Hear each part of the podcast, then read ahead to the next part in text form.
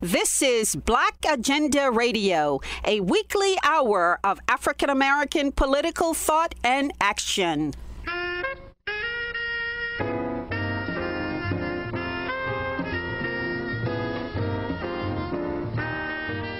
Welcome to the radio magazine that brings you news, commentary, and analysis from a black left perspective. I'm Glen Ford, along with my co host, Nellie Bailey. Coming up, the Black Alliance for Peace demands that elected officials tell us where they stand on militarism and endless war. A black scholar defends Alexandria Ocasio Cortez's description of immigration detention centers as concentration camps. And will examine the changing relationship between African Americans and the mother continent. But first, August 9th marks the fifth anniversary of the day Mike Brown was shot to death by a white policeman in Ferguson, Missouri, setting off national revulsion against killer cops and the criminal injustice system. Activists in cities around the country are commemorating the events that spawned the Black Lives Matter movement Zayid Muhammad is with NCAP, Newark Communities for Accountable Policing. So August 9th is Michael Brown, a young man, 18 years old, just out of high school, getting ready to go to college. A misunderstanding with a police officer in the middle of the street, winds up being shot down, spectacle fashion with his hands up, literally in sandals, trying to get away from the man. And then left in the street for over four hours in heat that was almost 100 degrees. It was a horrible spectacle, and then that would produce another fresh wave of protests, both there in Ferguson, that would lead to what we would call the Ferguson Uprising, and other protests throughout the country that were marked by that mantra hands up, don't shoot. Horrible day, horrible incident, but the response of the people was enormous.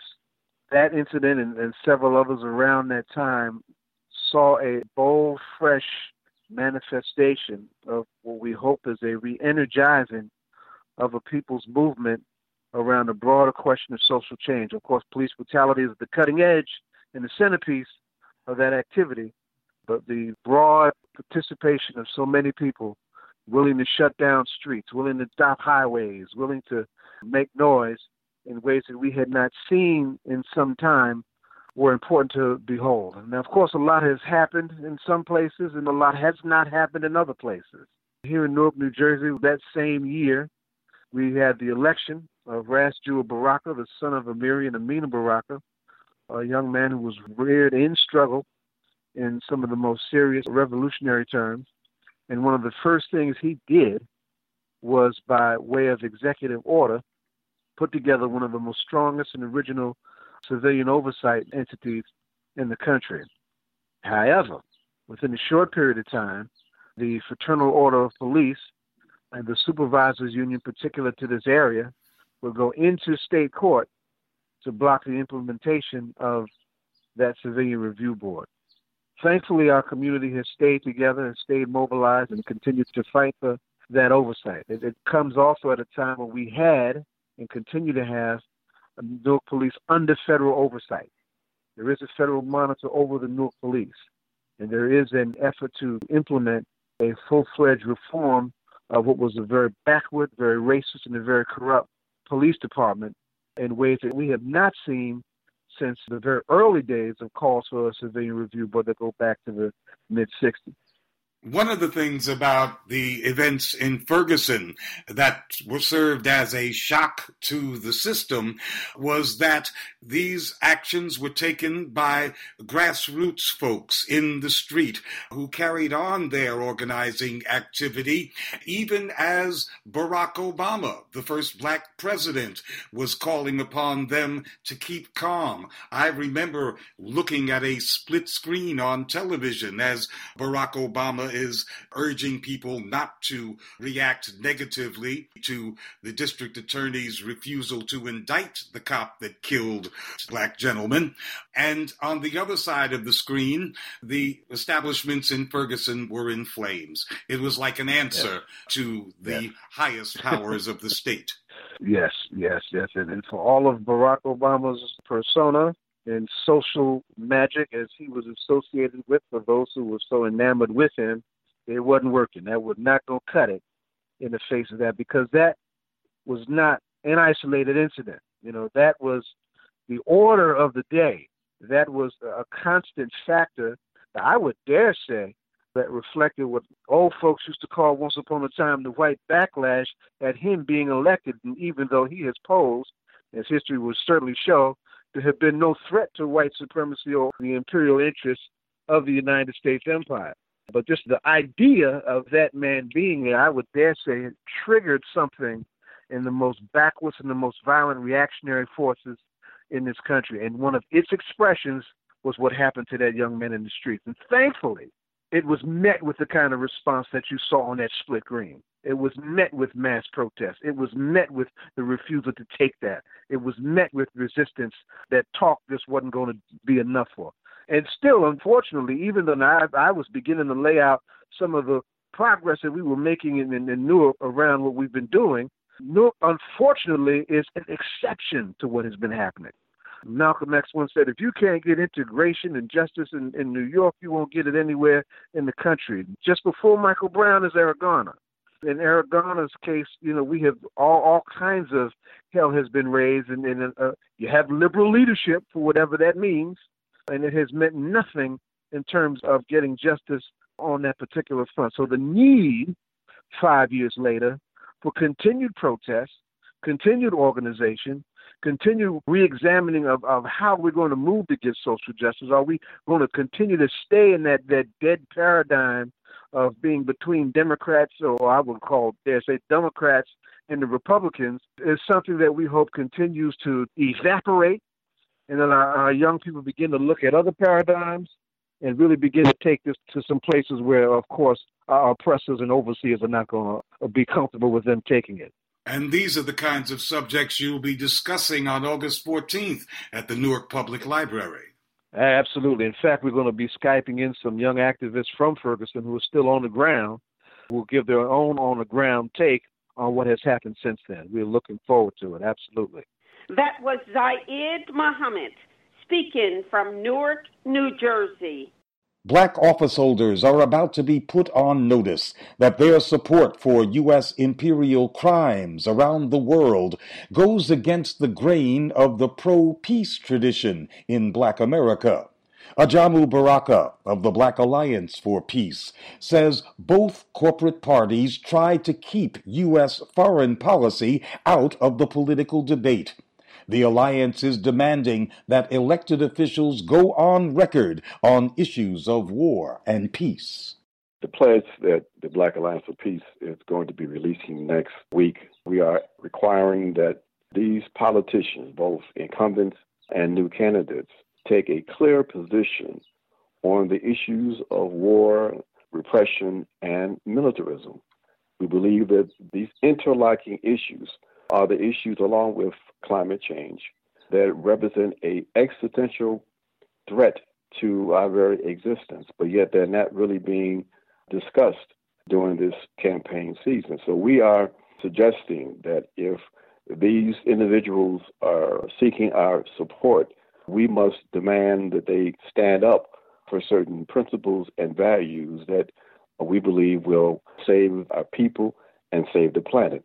And this pledge, this petition that we are circulating, is not just for black elected officials, even though that's going to be the main target.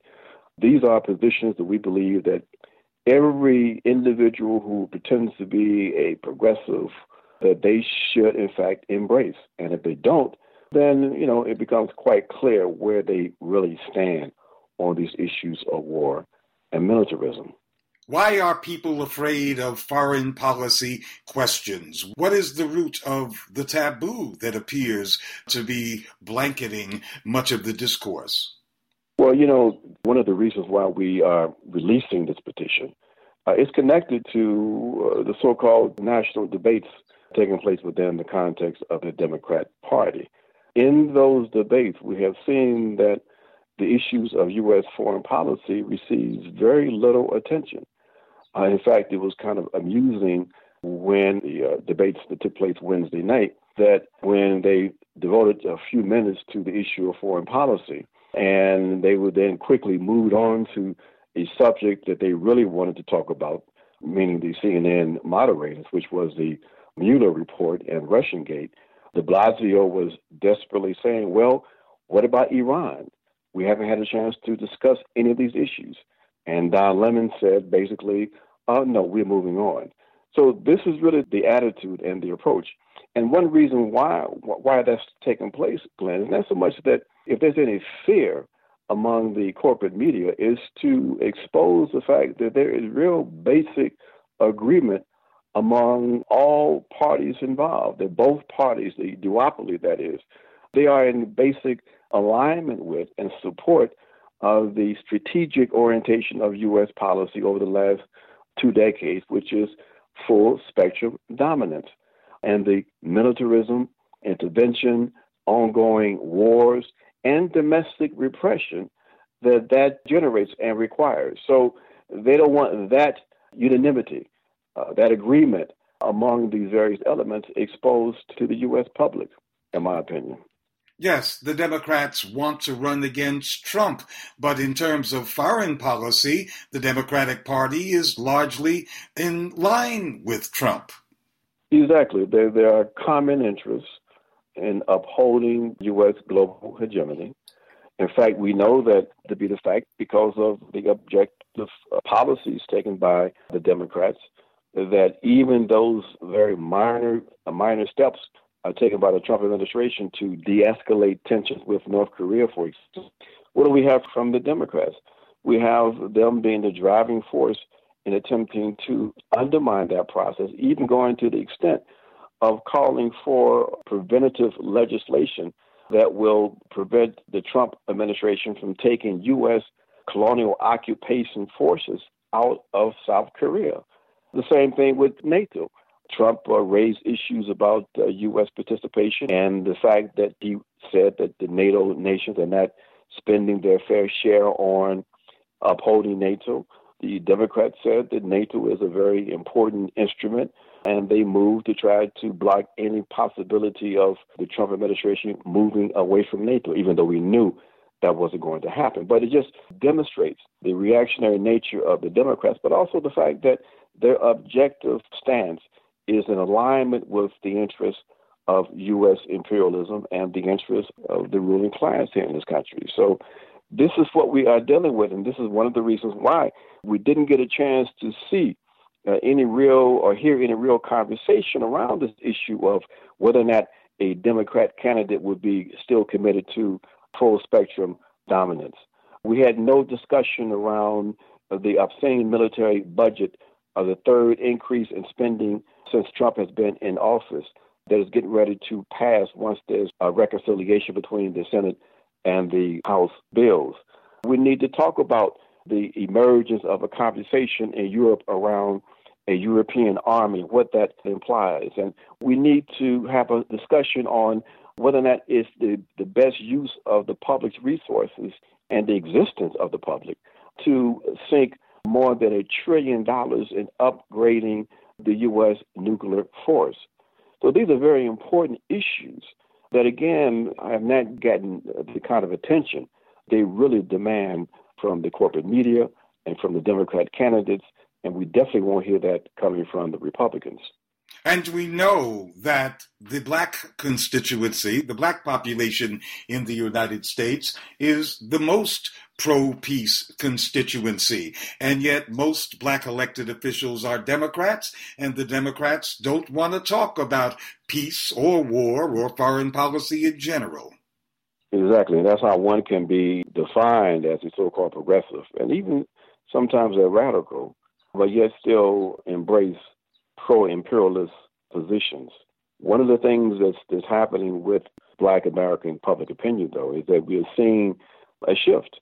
And that shift took place under the Obama administration regarding the stance of the black population vis a vis issues of war and intervention. Still, there's still a, a majority that is very skeptical and then even op- oppositional when it comes to some of these uh, U.S. interventions. But we see a troubling trend developing, and even in some polls, suggesting that the conservatism among the black population has been enhanced and expanded over the last 10 years. So that's a very, very troubling trend that we need to watch very closely. And certainly, Russiagate must have had an effect in that black folks almost uniformly hate Trump. And if Trump is associated with Russia, they start hating Russia too. Exactly. Russiagate has been one of the most effective weapons that have been used to address the legitimation crisis facing the U.S. state and the system.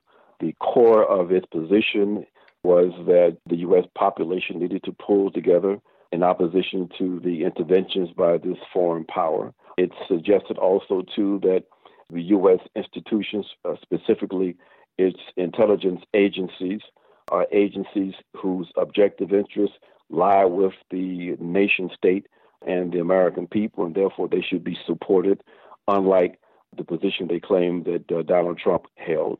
It provided cover for a between Silicon Valley and the giant tech companies and the state to begin to limit information and analysis critical of the U.S. state and system to the U.S. population and to get popular support for those restrictions.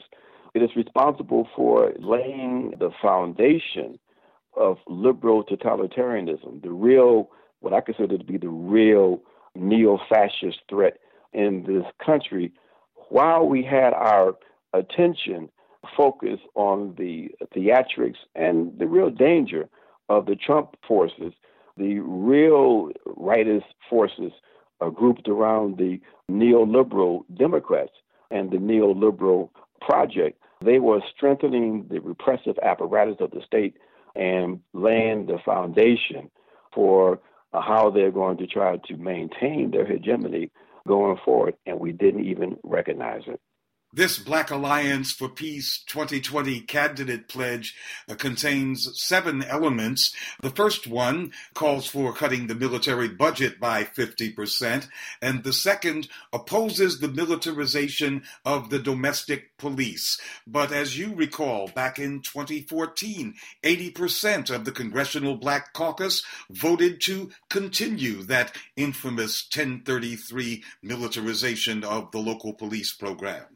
Exactly. And we want to use this opportunity to remind the public, in particular the, the black public, of that position and to remind them also of the danger of the continued militarization uh, of the police forces and to demand that they put pressure on their representatives, their black representatives, to take the correct and principled position on this issue. So, yes, that is very important. And it's important because we have to make the connection. Of course, we have talked about the lack of attention to U.S. foreign policy and the ongoing and unending wars. But what we try to do and are doing with the Black Alliance for Peace is to make that connection between the commitment to militarism and war abroad by the U.S. state and the necessary commitment that it has taken to wage war against the population in this country or domestically and specifically against people of color and African people specifically also. That basically that connection has to be made in terms of our opposition to uh, militarization and to war. So we are calling for an end to that program. We are saying that any politician in this country that's worth their salt, they must also promote the closing of the more than 800 U.S. foreign bases around the world. That is the offensive capabilities of the U.S empire. And we say that they must also call for the ending of NATO, that we define as basically a white supremacist colonialist structure. We say that they have to also uh, support and call for ending AFRICOM, which is the U.S. Africa Command, and to demand that all U.S. military personnel are taken out of the African continent. And we say that they've got to also be adamant about demanding that the Department of Justice investigate every instance of the use of lethal force. We know that everybody's so upset because the federal government under Trump or the DOJ under Trump did not follow up and prosecute the killer cop there in, in New York who murdered Eric Garner. But we have to remind people that that's just consistent with federal policies. That in eight years under the Obama administration, his DOJ only chose to prosecute one of these killer cops in eight years. So let's be consistent. We say also too that that they have to commit to passing at every level of government resolutions saying that the U.S. must uphold international law and support the United Nations Charter. And lastly, very, very important, we say that they must sponsor legislation or resolutions at every level of government again, calling on the U.S. to support the United Nations resolution that was passed in July of, of 2017 by 122 nations, calling for the complete global abolishment of nuclear weapons. This, for us, uh, represents a minimum program for a progressive approach to how U.S. public policy, foreign policy should be executed, and the kinds of values and principles that we must uphold as progressive people, as people moving toward uh, the kind of change we have to make in this country.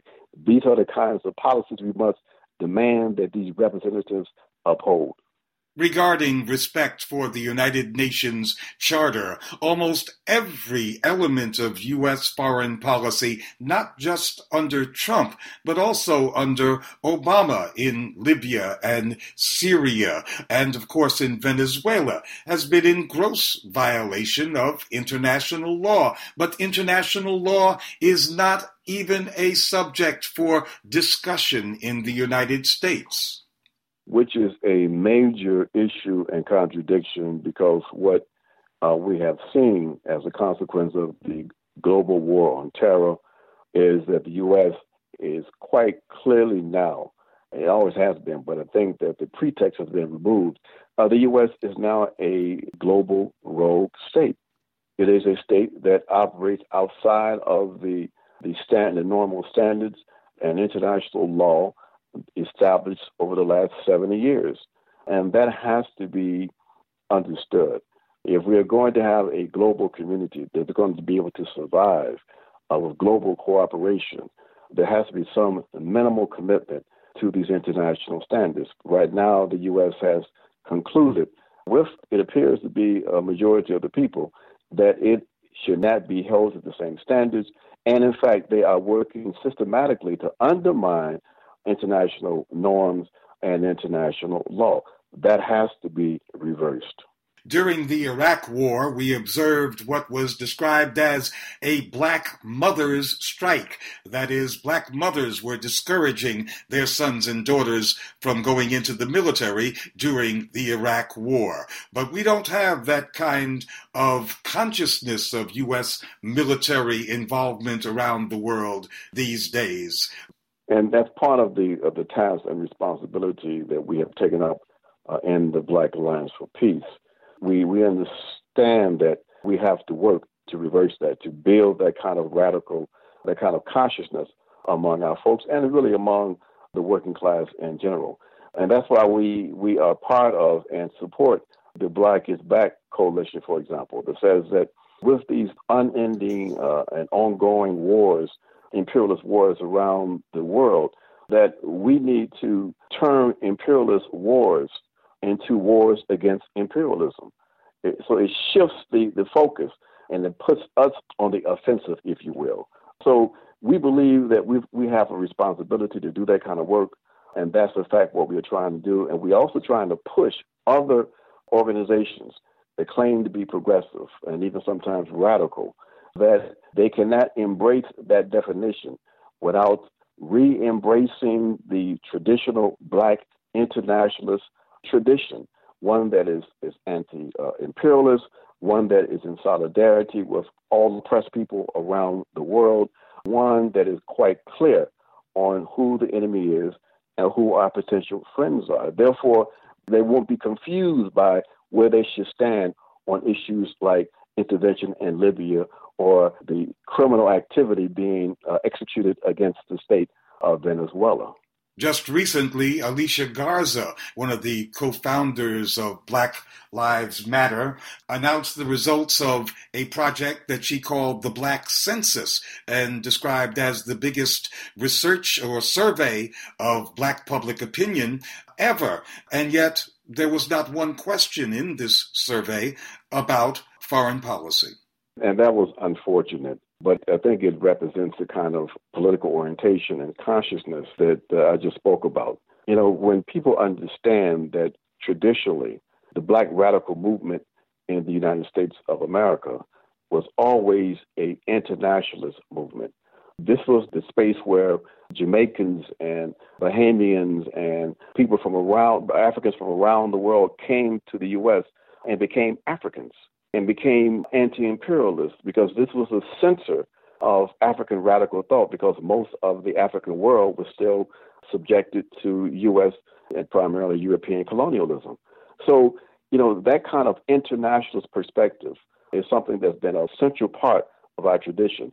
And we've got to help these young folks who have been propped up as new leaders.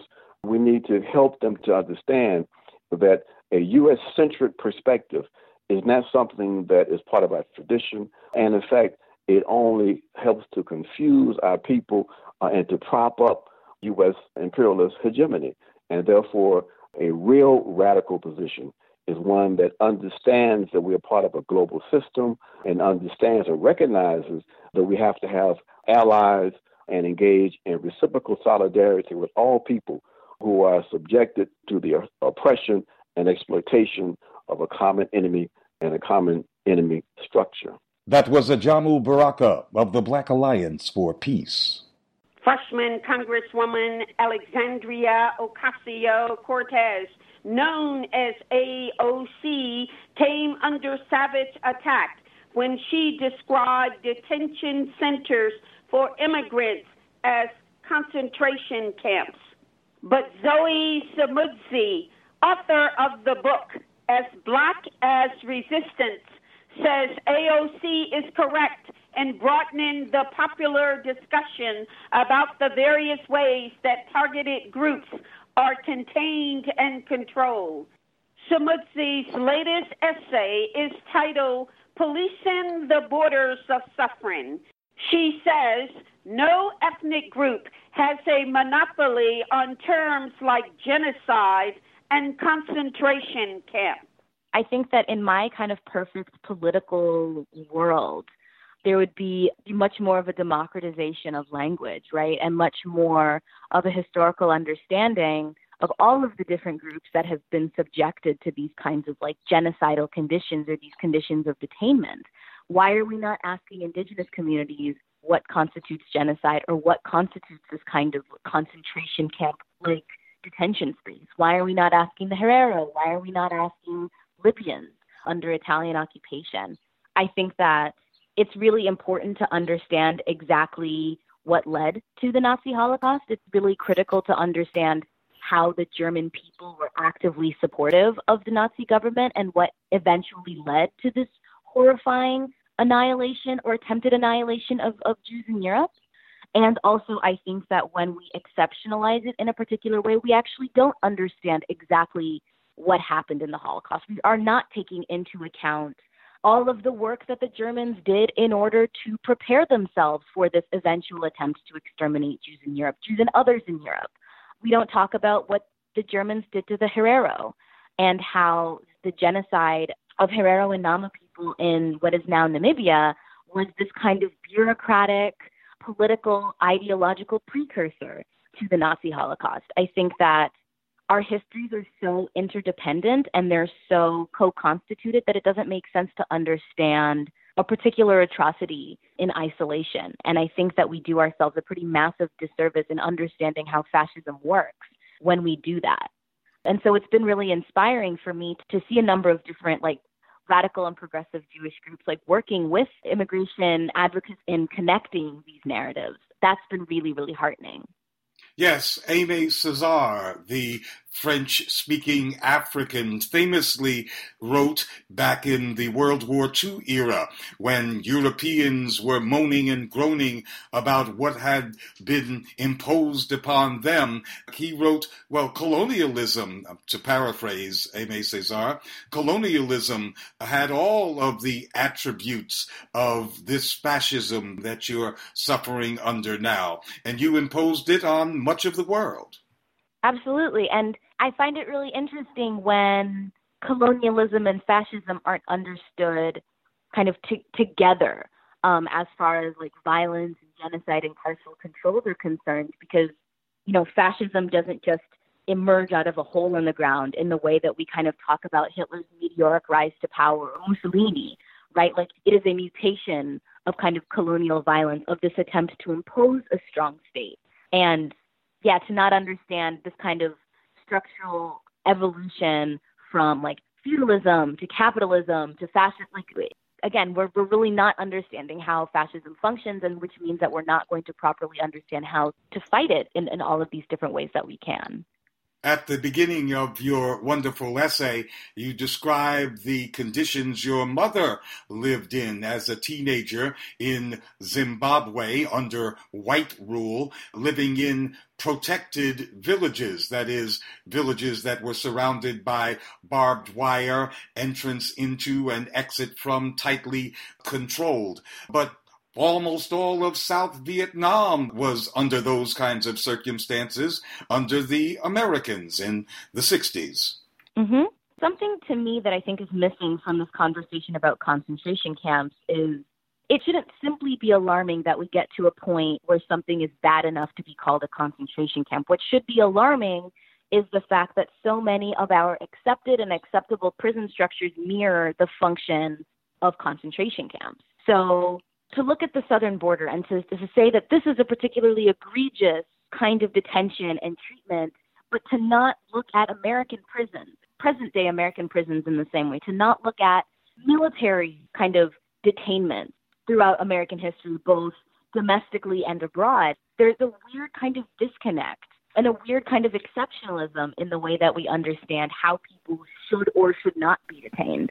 There's a really kind of unsettling disconnect in the way that we seem to, to object to certain kinds of carceral violence and make others acceptable. So if we're going to be in solidarity with the people who are being detained on the southern border, then we also have to be in solidarity with incarcerated people when they're striking about what they're describing as prison slavery and when they're being held in inhuman conditions. And we have to be supportive of abolitionist politics that are understanding and articulating a politic of humanity for everyone we can't pick and choose who gets to be a person and who gets our love and support and empathy. It's either everybody or it's no one. You write a very cogent sentence, which I'm going to share with the listeners. You say, the purpose of the concentration camp, as with any racialized or othering carceral space, is to suspend the humanity of the incarcerated people in the liminal space between the human and non human. Well, ghettos are racialized spaces, and during periods of so called emergency, those spaces are shut down and emergency measures are enacted so people can't come and go. What do you call a ghetto? I would also analogize a ghetto to a prison. Yeah, that's a very easy connection for me to draw. It's a space that is very often militarized. It is a space where people, through kind of housing segregation, are are kind of forced to remain. You know, people are often unable to get financing to buy housing elsewhere. Yeah, I would also envision the ghetto functioning the same way, the same way as the prison. And of course, we speak of the open air prison of Gaza. Absolutely. Where movement again is incredibly limited and people are, are forced through checkpoints and people aren't allowed to go to places of worship and people are often also subjected to airstrikes and bombing campaigns when they're given a couple of minutes to leave if they're given that warning by the Israeli government. There are so many different spaces like this. Like look at the favelas. Yes, and in fact, if we look at the whole 500 year history of colonialism and the growth of white supremacy, it is a constant creation of these kinds of racialized, restricted containment spaces. Yeah, and I think that it's useful to create a typology of something being a space for residence, of something being um, specifically designated as a prison, specifically designated as a kind of detention center. But to say that the typology is not necessarily a, a description of like the severity, because all of these racialized spaces function in service of anti blackness, anti indigeneity, white supremacy, whatever. They just happen to look different and happen to be called different things for our convenience, I think and therefore it follows that those who profit from and defend white supremacy are certainly not the people to define these terms. Absolutely not.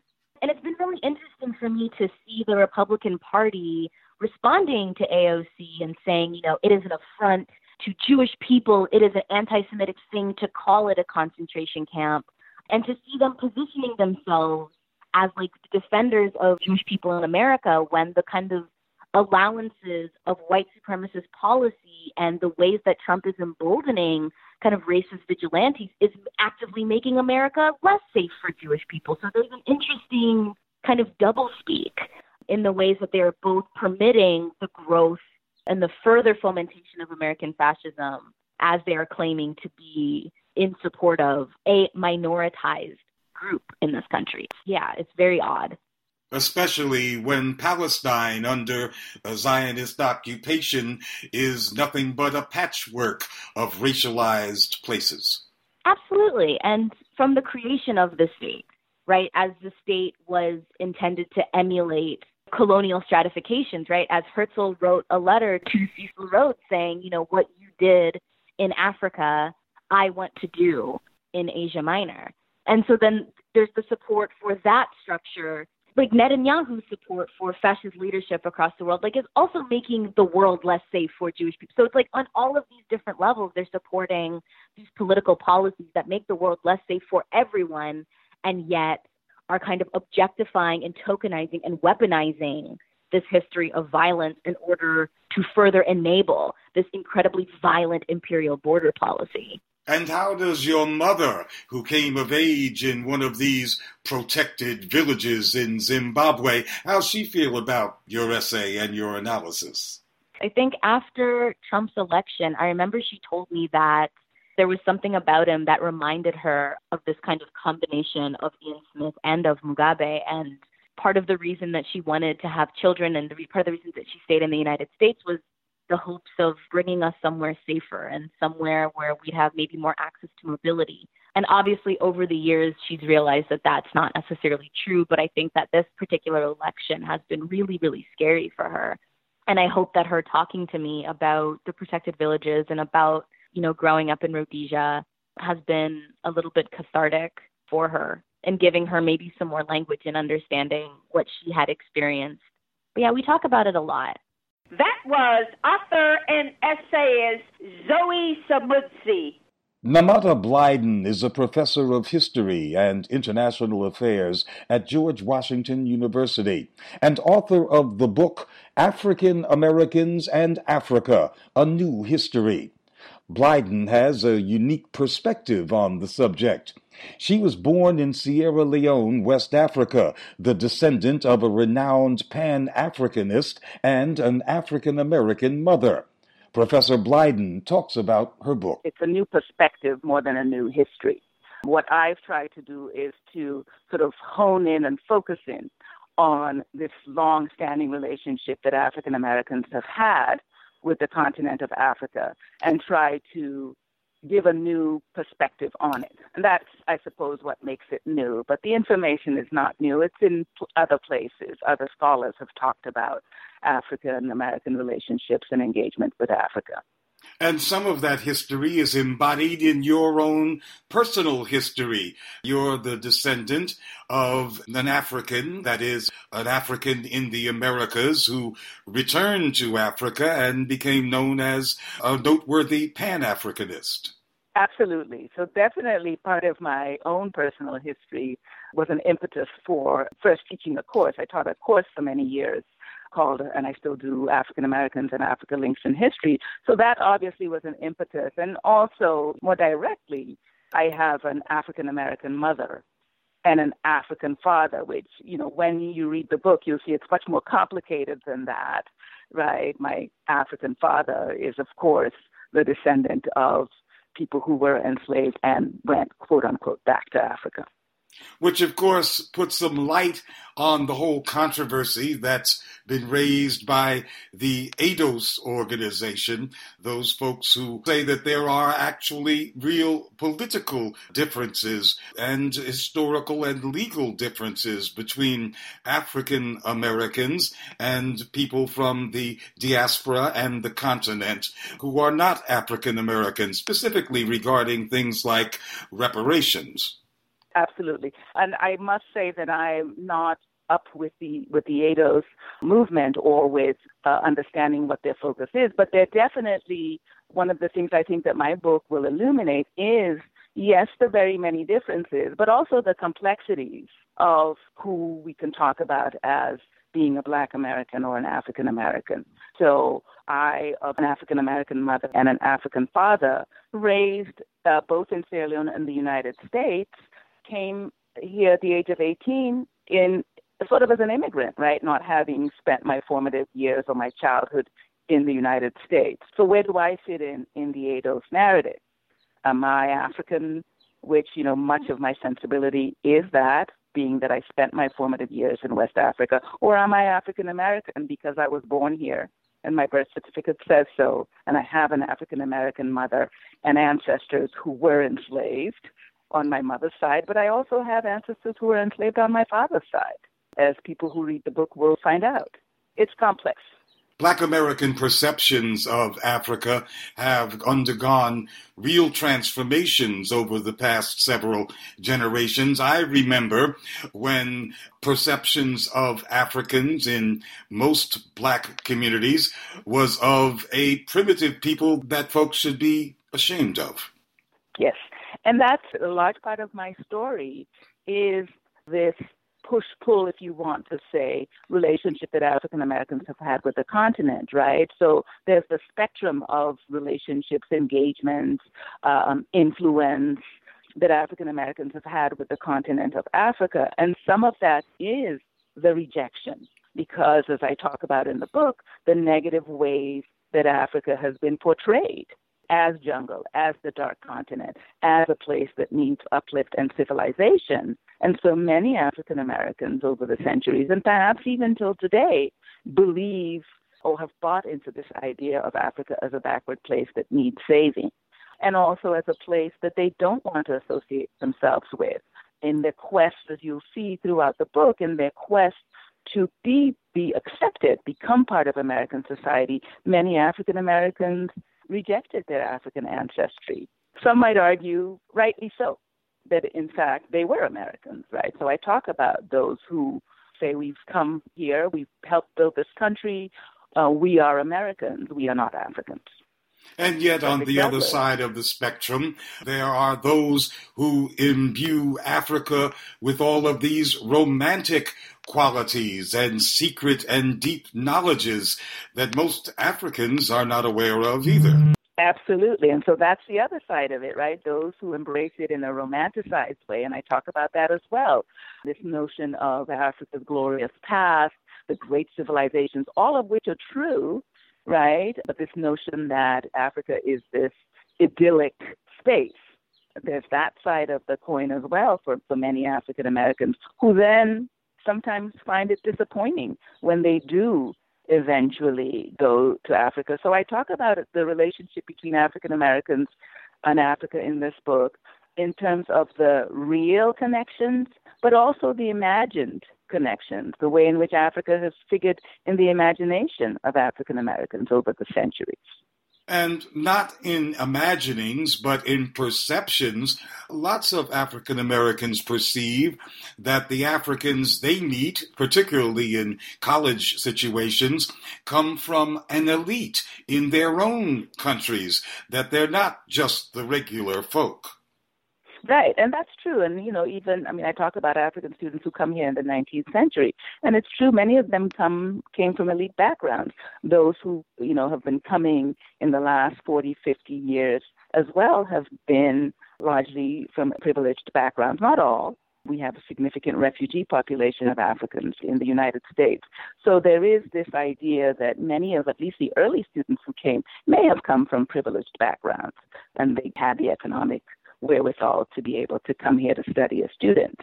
So that's one side of the coin. But then in the last, I would say, 30 years, many of the Africans who are coming here are not of the elite, are not of high economic status or background.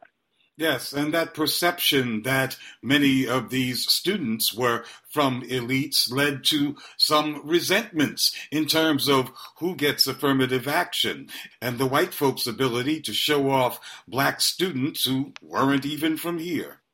And that's a very important issue. You know, I wrote this book really so that I could have a book to teach with my students.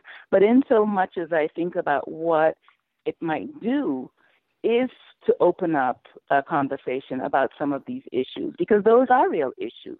The issue of affirmative action to non ADOS, I suppose we can call them now, right? Non ADOS blacks, children of immigrants from the Caribbean or from Africa. And that was a story in the 80s and the 90s and still is a story where universities are filling these spots with those populations.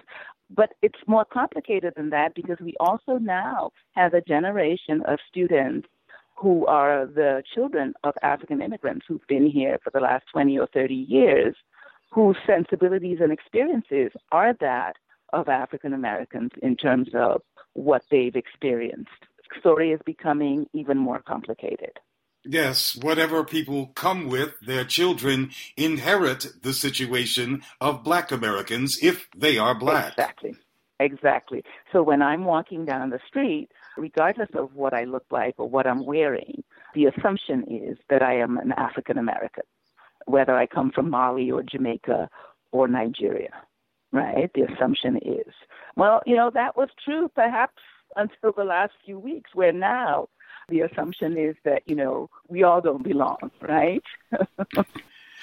you write that you hope that American readers will unlearn the many negative and derogatory representations of Africa that they've been exposed to. Well, what are some of those representations that still exist?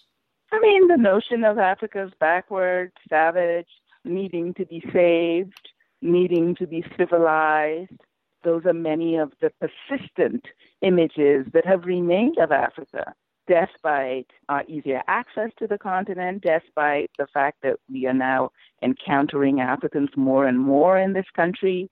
Some of those ideas about Africa still linger. The notion of Africa as a country is one that has remained for many as one this one monolithic place. Well, you know, the biggest splash that Africa has made in the United States in recent times is with the movie The Black Panther and that fictional country, Wakanda. But hmm. is that a good representation of Africa? Many of us thought this is quite unhealthy. The elevation and romanticizing of a fictional and very feudal society. So I'm chuckling because I am a big superhero fan. My youngest son is 19, and you know, ever since he was a little boy, that was our part of our bonding was going to superhero movies and watching superhero cartoons. So when I went to see the Black Panther movie, I went solely as a superhero fan, and thankfully I had finished the book before the movie came out, and I didn't have to engage with it and I, you know, I've given it about a year before I approach it critically. And there are many ways that you can approach that movie critically. For me, I think the conversation that it raised about the relationship between African Americans and Africa is important. I mean, there are many things that I think one can pick at as far as the movie is concerned in its representation of Africa in a very romanticized and idyllic way. It's true, but I think its attempt to begin a conversation and to, you know, let's be honest, stoke pride to some extent in Africa among African Americans. That's one thing that I think that the movie did, however unrealistic we might argue its representation of Wakanda was. So, in that sense, I think that it was a good thing. Uh, yet we can pick at many of the things about it that, as you say, were perhaps too fantastical or feudal. Yeah. Feudalism is not fantastic. It's a an oppressive system from the past. Yeah. So so I, I guess I remind myself that it is a movie, but I understand what you're saying in its in the way it's represented a particular kind of society that we may not necessarily want for ourselves. Many of us of a certain age and a certain politics were very disappointed because we like the images of African revolutionaries overthrowing white rule and capitalism, and that doesn't jive with Wakanda. And the movie did not do that. Absolutely not. You write that you hope that community organizers, African Americans and others in the United States, make an effort to co opt and include black immigrants in their activism. How receptive, in your experience, are black immigrants to appeals to activism? I mean, I think that more and more African immigrants are recognizing the need to be part of these organizing movements. There were many African immigrants, you know, I saw that in my students who were part of the Black Lives Matter movement, for example. And, you know, all immigrants do when they come to the United States or when they go, you know, anywhere, their first impetus or their first inclination is to settle in, you know, be good citizens, not ruffle feathers. That you know, that's sort of the immigrant ethos, and and that's true for earlier African immigrants. But I think more recent African immigrants are recognizing the importance of being a part of the African American community in terms of organizing. So I think that it's happening, particularly with younger generations. You talk about the prejudices and misconceptions that black Americans may have of Africans, but what about Africans, including those who come here to study, and their misperceptions about black Americans? Many. And I was thinking about that because I've been thinking about writing an, an essay. And I've been thinking about that because, you know, as I said to you, I grew up in Sierra Leone. And I grew up in Sierra Leone watching television which was all the sort of 1970s television shows that were on American TV, McCloud, McMillan and Wife. And I was thinking about what kind of representations of Black Americans did we have growing up? And I asked my husband, too, who was also raised in Sierra Leone. And all we could think of was the way they were represented in those shows from the 1970s, the Kojaks, you know, as the criminals in those shows, if they were even represented at all. And then we got the movies, and so we the movies we got were the Shafts and the Cleopatra Joneses and the Foxy Brown movies. My husband reminded me that he had watched the movie Cornbread Earl and Me, I think is what it was called, but very few positive representations of Africa. And so when Africans I mean, I've lived in the, on the continent for decades now, so I don't know what kind of representations they're getting now. But certainly, when I came to the United States, those were the representations of African Americans I had, outside of, of course, my mother, who was an African American, right? So we come, or we came with those ideas of this is what we were going to see in terms of the Black American population, very stereotypical stock um, character uh, representations um, from those kinds of popular culture things that we had. Of course, you know, we had African American music, so we did have that, but they were not positive, all around positive representations of, of African Americans that we saw. And of course, you know, if you read, you you got other representations, and many Africans did read African American literature, and so had and have positive representations. But you know, I guess that's a question that can be answered generationally by people who came from Africa at different periods in history. What they got up in terms of their understanding of African Americans was very different. I'm sure when my father came here in the 50s, in 1940s and 50s as a student, if he had any representations of African Americans at all. Who knows what those were? Earlier, we were discussing your ancestor, Edward Wilmot Blyden, the famous Pan Africanist. In your dealings with Africans and with African Americans on both sides of the Atlantic, what do you think the status of Pan Africanism is today? you know, I always, and this is something I've thought about quite a bit because I think, you know, Pan Africanism has its moments, right, when it either works or it doesn't work. And, and there seems to always be something that we must be against for Pan Africanism to flourish in many instances, right? So when we talk about, you know, the sort of heyday of Pan Africanism of the late 19th and early 20th century, of course, we can talk about the movement against racism, colonialism, Jim Crow, all of that sort of thing. What is our moment now? And I think perhaps we can think about some of the moments now that we need to start thinking about as moments when perhaps a Pan Africanism is necessary, right? Which, you know, it has continued in various guises. Pan Africanism has continued in various guises in small pockets in the black world. But that sort of movement that we come to characterize as the heyday, I suppose, of Pan Africanism, that the Du Bois conferences, is there a moment for that now? And that's a question I, I mean, I don't know that I have an answer to, but that I wonder about what is the moment now that would require a coming together of African descended people.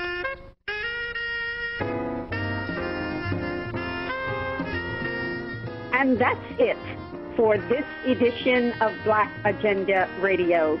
Be sure to visit us at blackagendareport.com where you will find a new and provocative issue each Wednesday.